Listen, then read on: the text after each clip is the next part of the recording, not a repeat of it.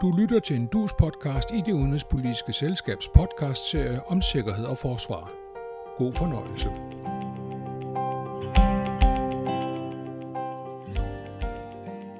En af de største humanitære katastrofer nogensinde kalder FN det, der er på vej i Afghanistan. Og den tyske regering siger i en indtil videre fortrolig rapport, at undertrykkelse, forfølgelse og død truer den afghanske befolkning under det Taliban-styre, der forsøger at regere landet nu. Og det skal de næste minutter handle om. Med ombordet er denne gang Dr. Malik Sitas, konsulent, Ph.D. i politisk filosofi og Master of Law i international humanitær ret, og mange år i projektleder ved Institut for Menneskerettigheder i Afghanistan. Og chefkonsulent leder af Forsvarsakademiets Center for Stabiliseringsindsatser David Vestenskov. Og med er som altid også DUS podcaster, sikkerhedspolitisk journalist Tage Bagmand. Velkommen til jer alle, og velkommen til jer, der lytter med.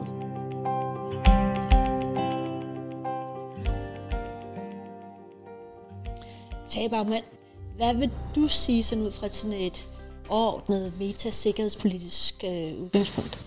Hvad gik galt i Afghanistan? I hele vores øh, indsats i Afghanistan øh, gik der jo ting galt hele vejen lige fra starten. Og hvis man spørger, hvilken amerikansk strategi, der slog fejl, så må man jo starte med at spørge, hvilken amerikansk strategi, for de skiftede jo strategier øh, undervejs. Øh, og de opretholdt en kampmission Enduring Freedom, opretholdt de sideløbende med den stabiliseringsopgave, øh, som, som jo i øvrigt i de første fire år stort set handlede om om Kabul-regionen, og først i 2006 begyndte man ligesom at bevæge sig ud i landet. Og noget af det, der gik galt, var også helt lavpraktisk.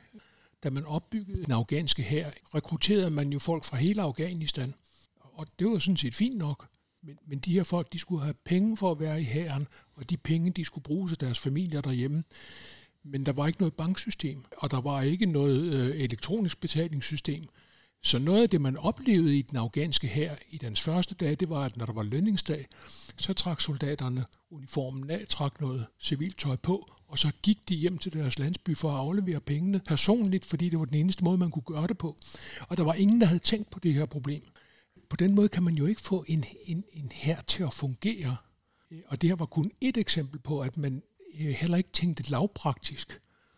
Noget af det, der gik galt, det var jo i 2002, der var Taliban stort set nedkæmpet, men amerikanerne fulgte ikke op på det her, fordi Ja, fordi man øh, var kommet i tanke om, at måske var det ikke Afghanistan, man skal føre krig i, men Irak i stedet for. Øh, og, og, og så delte man sin opmærksomhed, og så, så det var i hvert fald noget, der, der gik galt.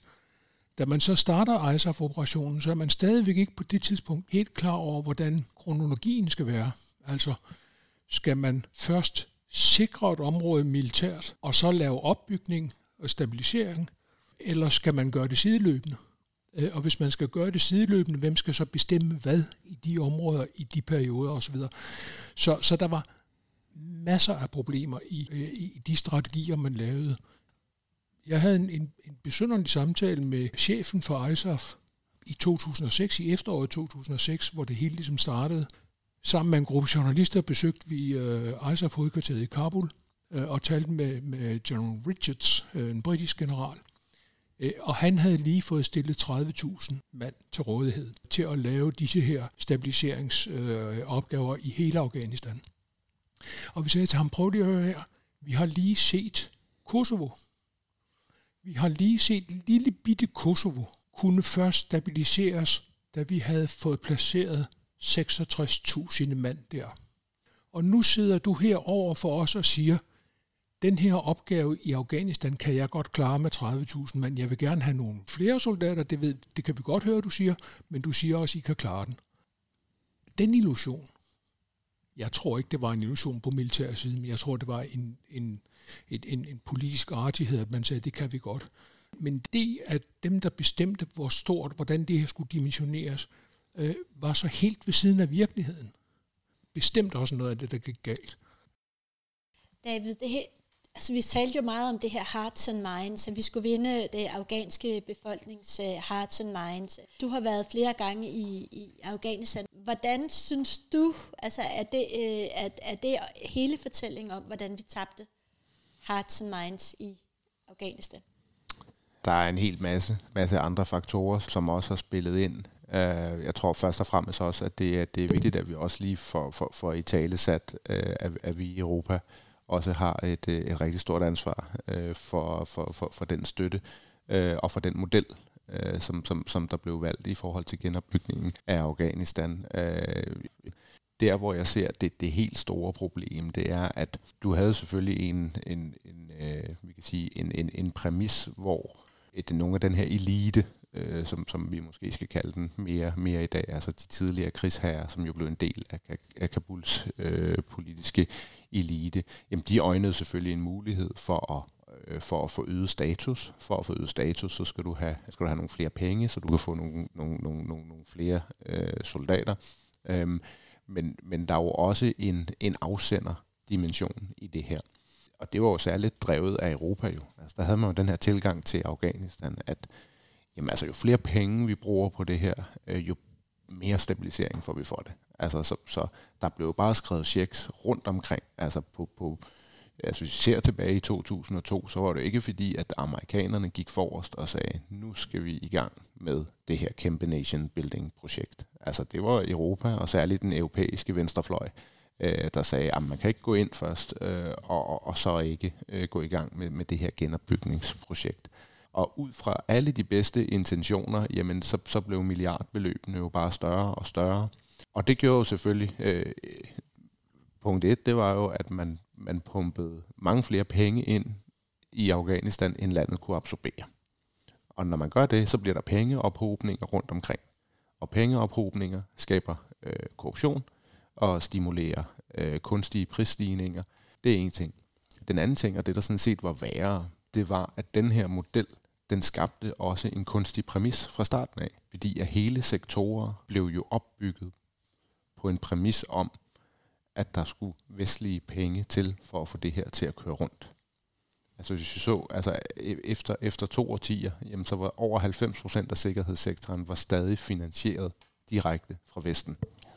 Og det samme gør sig jo gældende i alle de andre sektorer. Så, så er der lidt forskel på, øh, på, på procentsatsen. Men uanset hvordan man vender og drejer det, så kunne den her model, man havde bygget, den ville aldrig nogensinde kunne fungere i en afghansk kontekst. Det vidste eliten i Kabul godt, og det har de vidst i lang tid. Så hvad bliver den vigtigste politiske øh, prioritet for dem år efter år? Det bliver ikke at skabe fred i landet.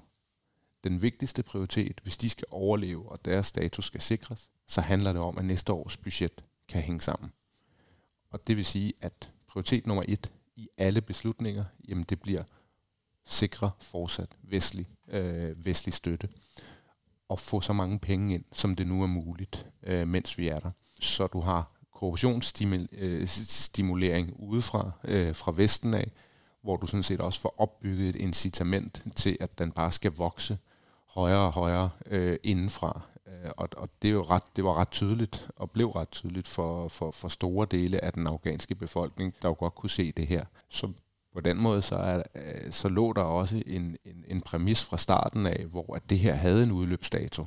Øh, og, og det var en, en, en kunstig øh, præmis, øh, og man glemte simpelthen øh, bæredygtigheden øh, i det her i øh, hvad kan man sige, en konkurrence om at sætte ambitionerne øh, så høje som overhovedet muligt.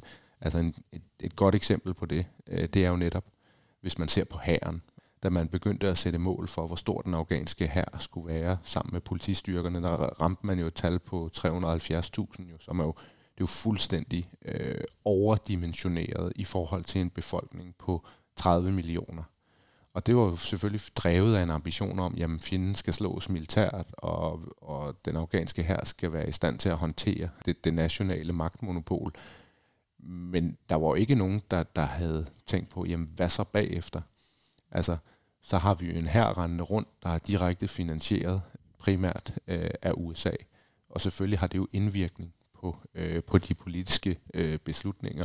Og hvis det er hele præmissen for, at de her sikkerhedsstyrker øh, kan, kan, kan eksistere, jamen så bliver det jo de facto øh, legesoldater, der, der har styret øh, fra ekstern side, øh, og, og er kun til stede, så længe den her eksterne dimension er der. Og det var jo det, vi så i august også at øh, de vestlige og de amerikanske penge i sig selv var ikke engang nok Øh, det eneste, der holdt sammen på det her, det var sådan set også en vestlig tilstedeværelse. Da jeg var i Afghanistan, Malik, der oplevede jeg sådan set, at øh, man var mere gal på krigsherren. Man ønskede større retfærdighed i forhold til dem end egentlig Taliban. Så hvorfor, hvorfor øh, er det sådan, at, at man, man ser, faktisk så værre på krigsherrene end på Taliban blandt befolkningen? Spørgsmålet er, at øh, eller dem som lederne til af Mujahideen, da de kom til magten, så øh, som det er forklaret, der kom også borgerkrig i Afghanistan. Men efter Taliban kom den første omgang til, til Afghanistan, det var faktisk afghanske befolkning, som opbakte Taliban til at komme til magten, fordi det var, alle som var fuldstændig træt af mujahedins kriger i Afghanistan. Der var så forfærdelig krig i Afghanistan. Kun i tre uger uh, Kabul bliver helt udlagt. Uh, der var omkring 17.000 mennesker, som blev dræbt under en uge i Kabuls øh, sådan en gadekrig mellem lederen af mujahidiner. Så mujahidiner faktisk øh, har selv skabt talibanismen i Afghanistan. Da Taliban kom til magten, øh, så øh, befolkningen var meget glad for Taliban, fordi de kom med sådan en, en autorisering med stor magt til at kontrollere Afghanistan. Så fred kom på pladsen. Men øh, efter Taliban har kommunikeret med Al-Qaida, og det, vi, vi kender historien, øh, hvad der skete med amerikaner, så kommer amerikanerne til magten. Øh, eller amerikanerne øh, samarbejde igen med mujahedinen, som vi kalder den Northern Alliance. Så dem, øh, jamen amerikanen amerikanerne samarbejdede med den meget dårlige øh, sådan, øh, partnerskab med, med Mujahideen, så Mujahideen kom igen til magten øh, gennem det her store samarbejde med Western Society. Når de Mujahideen kom til magten, så får vi en anden generation af mujahidiner, som, som var mere klogere, hvordan de skal samarbejde med amerikanerne, hvor kommer det penge, hvordan de skal lave alle mulige ballade med, med pengene.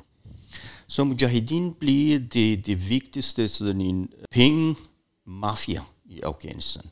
For eksempel guvernøren til øh, Balkh-provinsen, som er et meget strategisk område, og øh, vejen til Centralasien, det var den vigtigste sådan område økonomisk, fordi den NATO operations skal suppleres gennem Centralasien til Afghanistan.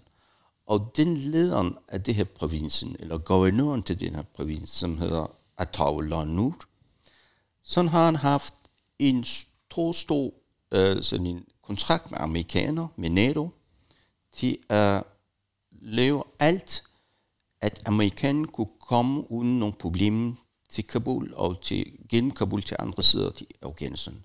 Så lige pludselig han bliver en millionær, en milliardær. Attar, som var guvernør til Balkh-provinsen, bliver det rigeste guvernør i hele verden. Så kan du sige, øh, uh, produktionen i det fattigste land har den rigeste guvernør i hele verden. Så på den måde, Mujahedin bliver lederen af mafia i Afghanistan. Og Karzai, som var den første præsident, kunne ikke gøre uden Mujahideen, fordi de har haft penge, de har haft weapons, og de har haft amerikanere. Så når øh, præsident Ghani kom til magten, han kunne ikke gøre noget med Mujahideen, fordi Mujahideen bliver endnu mere stærkere. Det kunne, du kan kontrollere parlament, det kunne kontrollere økonomi, og det kunne kontrollere narko. Så på den måde, når du har det her tre ting i Afghanistan, så du har det hele.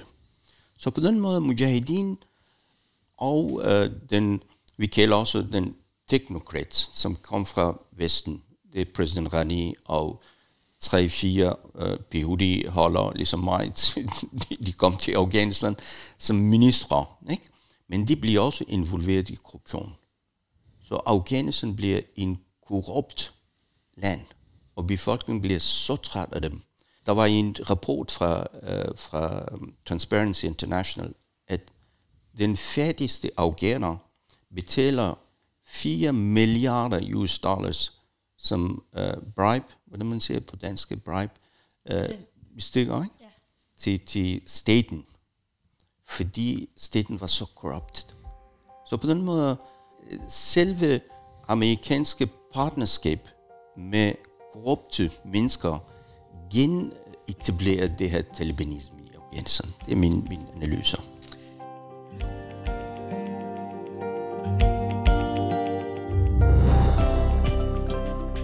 Det her er en podcast i det udenrigspolitiske selskabs serie om sikkerhed og forsvarspolitik. Vi taler om Afghanistan med konsulent og Ph.D. Malik Sises og centerleder og chefkonsulent David Vestenskov. Og vores faste podcast er sikkerhedspolitisk journalist Tage Bagmand. Og jeg er Charlotte Flint Petersen, direktør i det udenrigspolitiske selskab.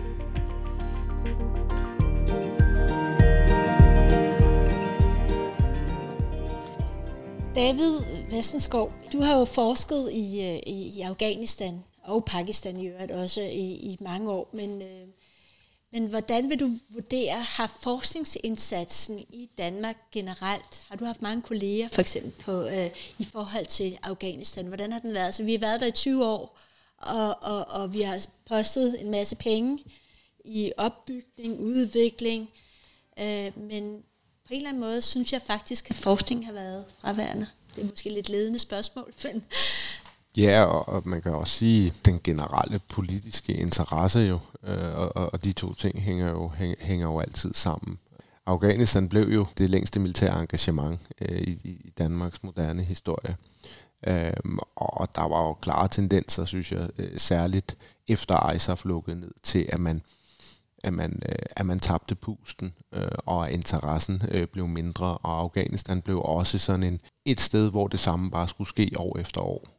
Øh, øh, man postede de samme penge ind i det, øh, og jeg tror sådan set allerede, altså til, tilbage fra 10 år siden, var, var, var, man, var man nok godt klar over, at at øh, vi kommer ikke til at vinde det her militært, øh, men, men vi, kan, vi kan skubbe ulykken foran os ved at opretholde øh, det niveau, vi havde sidste år. Øh, og det bare det meget præg af, og derfor blev det også en meget automatiseret øh, proces og en automatiseret tilgang, øh, Øh, at man sådan set bare gjorde det samme, øh, det samme år efter år, og så dalede interessen simpelthen også, øh, altså i takt med, øh, at man havde den tilgang, øh, og at, at, at situationen ikke, ikke ændrede sig, øh, ikke ændrede sig øh, markant.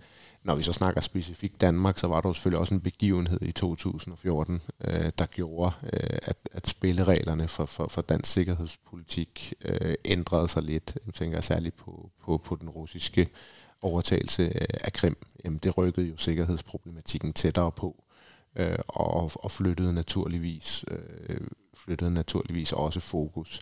Men, men, men nej, der har ikke været der har ikke været mange danske kolleger, øh, at spare med øh, over, øh, over de seneste år. Øh, jeg, jeg tror vel, vi er en, vi er, vi er en lille håndfuld øh, herhjemme. Men jeg har jo et bredt internationalt netværk, øh, og også et netværk i, i, i regionen, øh, som jo selvfølgelig har beskæftiget sig med det lige så øh, intens, som jeg har. Man kan sige, at din viden er jo også med til at, at, skal man sige, at generere politisk viden og operationel viden.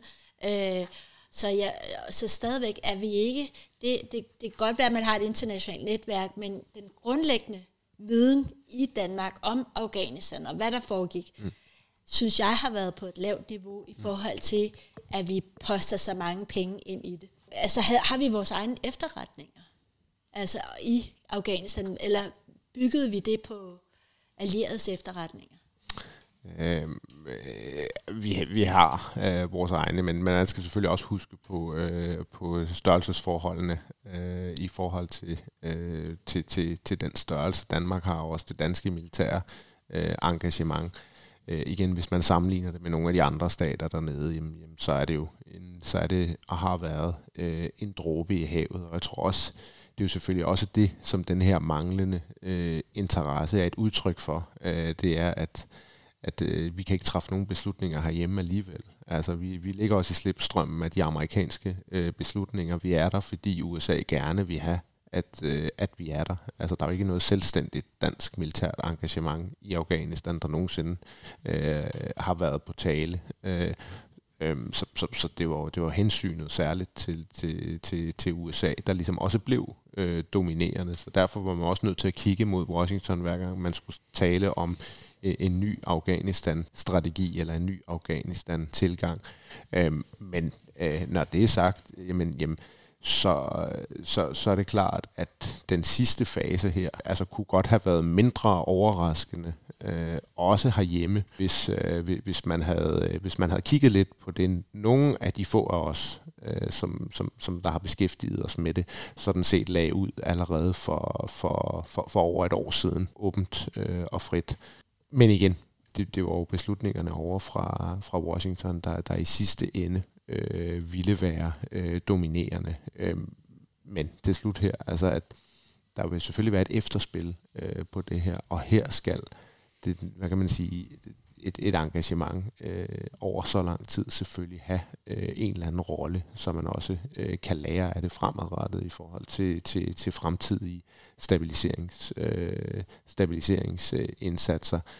Og, og så tror jeg også, at, øh, at man at man fremadrettet øh, har lært i forhold til det her, særligt øh, Afghanistan, det vil jeg i hvert fald håbe, man har, at den her massive nationale tilgang, som man har haft gennem, øh, gennem 10 år, det lader sig ikke gøre i et, i, i et land, der er så decentralt, øh, som det er, og et land, der er så afhængig af relationen til naboerne. Øh, og, og særligt øh, hvad kan man sige, forholdet til Pakistan, at, at det er det, der er det dominerende. Øh, og det er nok også den tilgang, man skal have, både fra vestlig side, men også fra dansk side, hvis man vil have noget som helst indflydelse øh, i Afghanistan. Men jeg vender lidt tilbage til det med efterretning og viden, fordi øh, jeg synes jo, at man har også en pligt til at gå i dialog, udfordre sin alliancepartner i forhold til den viden, der er. Man kan jo se, at noget af det, som er gået galt også øh, i, i, i strategien, det er, at det har bygget på formodninger og ønsketænkning, som du selv også øh, gav udtryk for. Øhm, og øh, jeg kan ikke forstå, at man, også fordi det har jo ikke kun konsekvenser for os, og hvad vi gør, men det har konsekvenser for en befolkning, Afghanistans befolkning, de beslutninger, vi tager, når vi er i krig i et andet land, så kan, synes jeg, det er meget svært at forstå, at vi ikke i virkeligheden har et haft mere politisk bevågenhed, men to også øh, har bygget vores indsats på, på, på viden, som vi ikke selv har genereret. Øh, ja, øh, og, og det, er, det er jeg selvfølgelig fuldstændig enig i. Øhm, men, men jeg tror også, det, det handler jo nok i langt højere grad om, øh, hvad kan man sige, systemets, øh, også det danske systems evne til at absorbere den information, der allerede er, og det, det hænger selvfølgelig sammen med, med, med interessen, men hvis vi snakker øh, efterretning og efterretningstjenester, jamen så ligger der jo en, øh, en åben trusselsvurdering tilbage fra øh, november øh, 2020, tror jeg, øh, hvor at, at den danske efterretningstjeneste skriver, at i forbindelse med tilbagetrækning, der er der, øh, der er der en meget stor risiko for øh, systemkollaps. Øhm, og det er jo det, der skete jo. Øh, som, så, så altså viden har været der, øh, og, og særligt blandt, øh, blandt, blandt os, som har fulgt det her tæt, jamen, jamen der, har det, der, har, der har der netop kun været den her, den her logiske øh, øh udgang øh, på det her. Øh, og jo, øh, man, man, man skal da som, som allieret stat der selvfølgelig, øh, selvfølgelig søge at optimere sin position baseret på den, øh, på den viden, øh, som, øh, som man har til rådighed. Vi vidste, det ville ske. Det skete bare meget hurtigere, end vi troede. Jo, det kan du sige, men, men, men, men jeg tror, at, øh, at maksimalt, så sagde man, så kunne det have været skubbet tre måneder mere.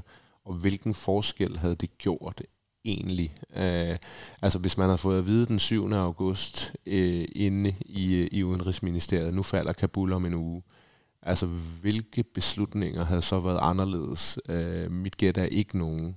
Øh, så altså forberedelsen på det her kollaps, om det så var fundet sted tre måneder senere, øh, så var det jo de samme ting, som, som man skulle have forberedt sig på allerede for, for et år siden. Men Malik, skulle, Sisse, skulle vi slet ikke have været der? Nej, øh, øh, vi skulle øh, være der. Det øh, rollen, som øh, den danske samfund har spillet i Afghanistan er rigtig stor. Der, vi taler kun om negative øh, elementer i Afghanistan, men vi skal også huske, at der, der, der skete rigtig mange ting i Afghanistan.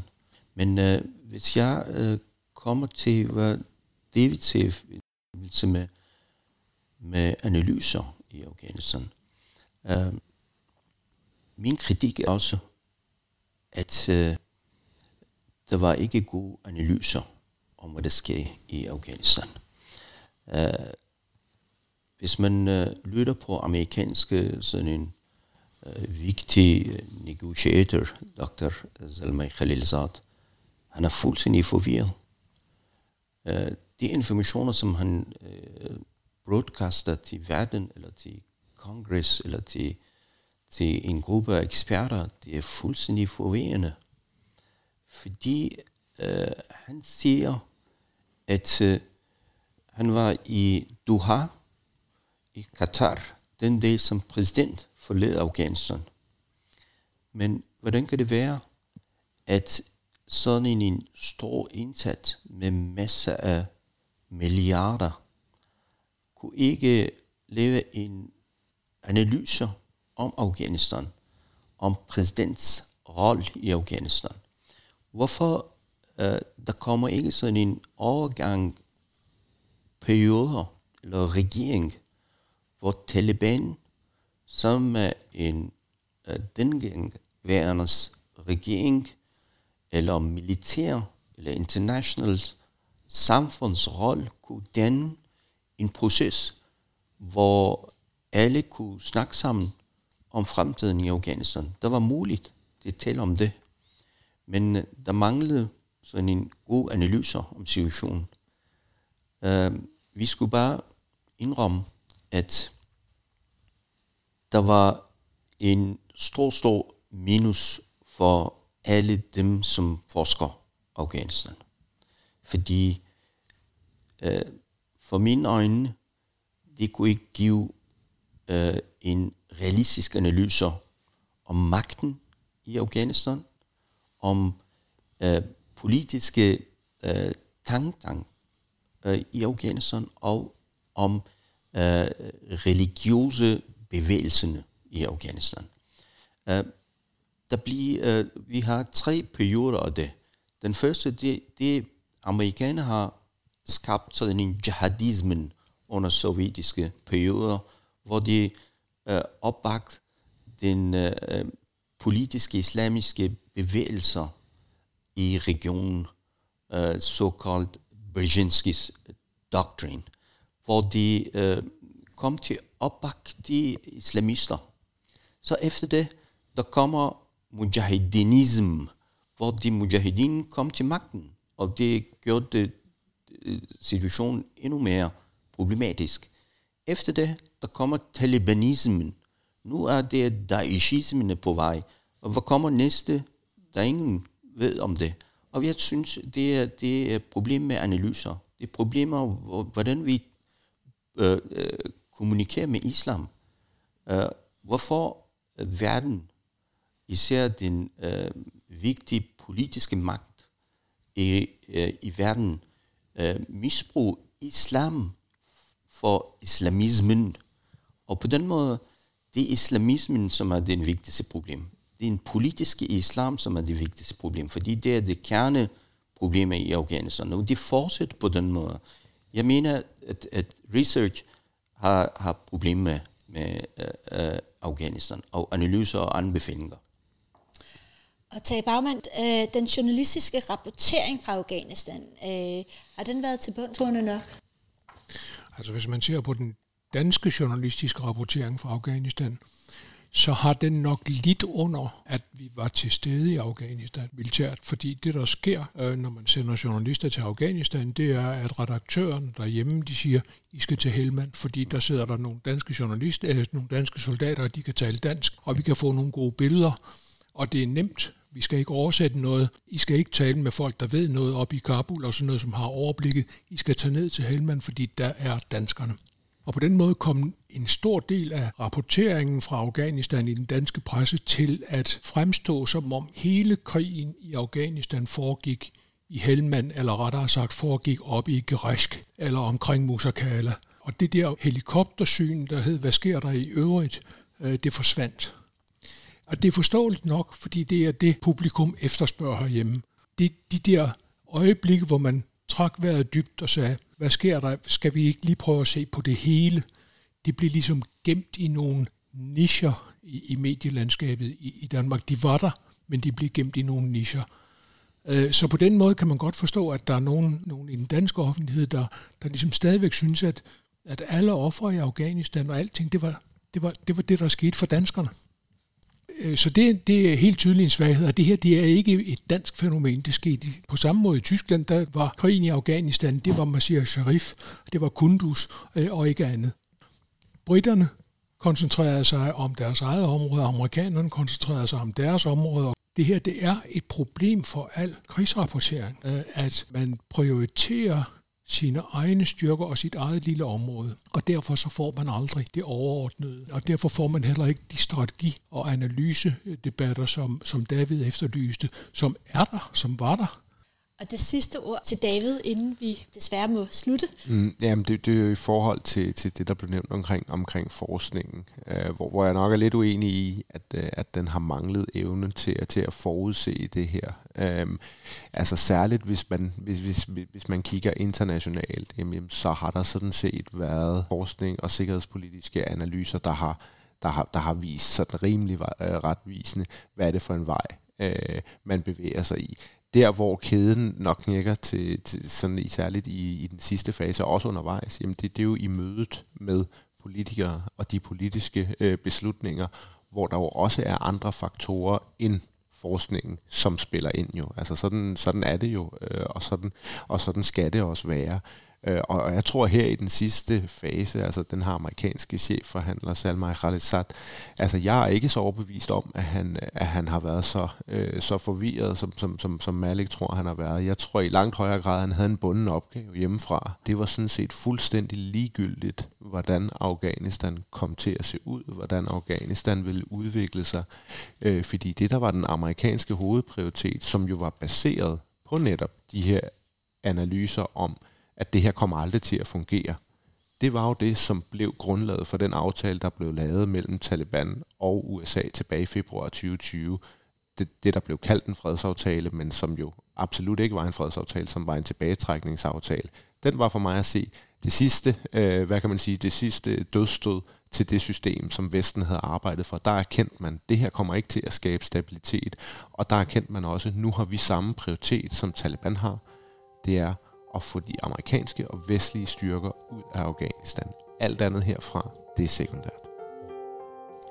De toner fortæller, at vores tid allerede er gået. Tak til konsulent Dr. Malik Sitis, projekt, tidligere projektleder ved Institut for Menneskerettigheder, og øh, det i politisk filosofi øh, og øh, master i international humanitær ret. Og chefkonsulent leder af Forsvarsakademiets Center for Stabiliseringsindsatser, David Vestenskov, og tak også til vores faste podcaster, Tage Bagmand, og til alle jer, der har lyttet med. Mit navn er Charlotte Flint Petersen, og jeg er direktør i det udenrigspolitiske selskab.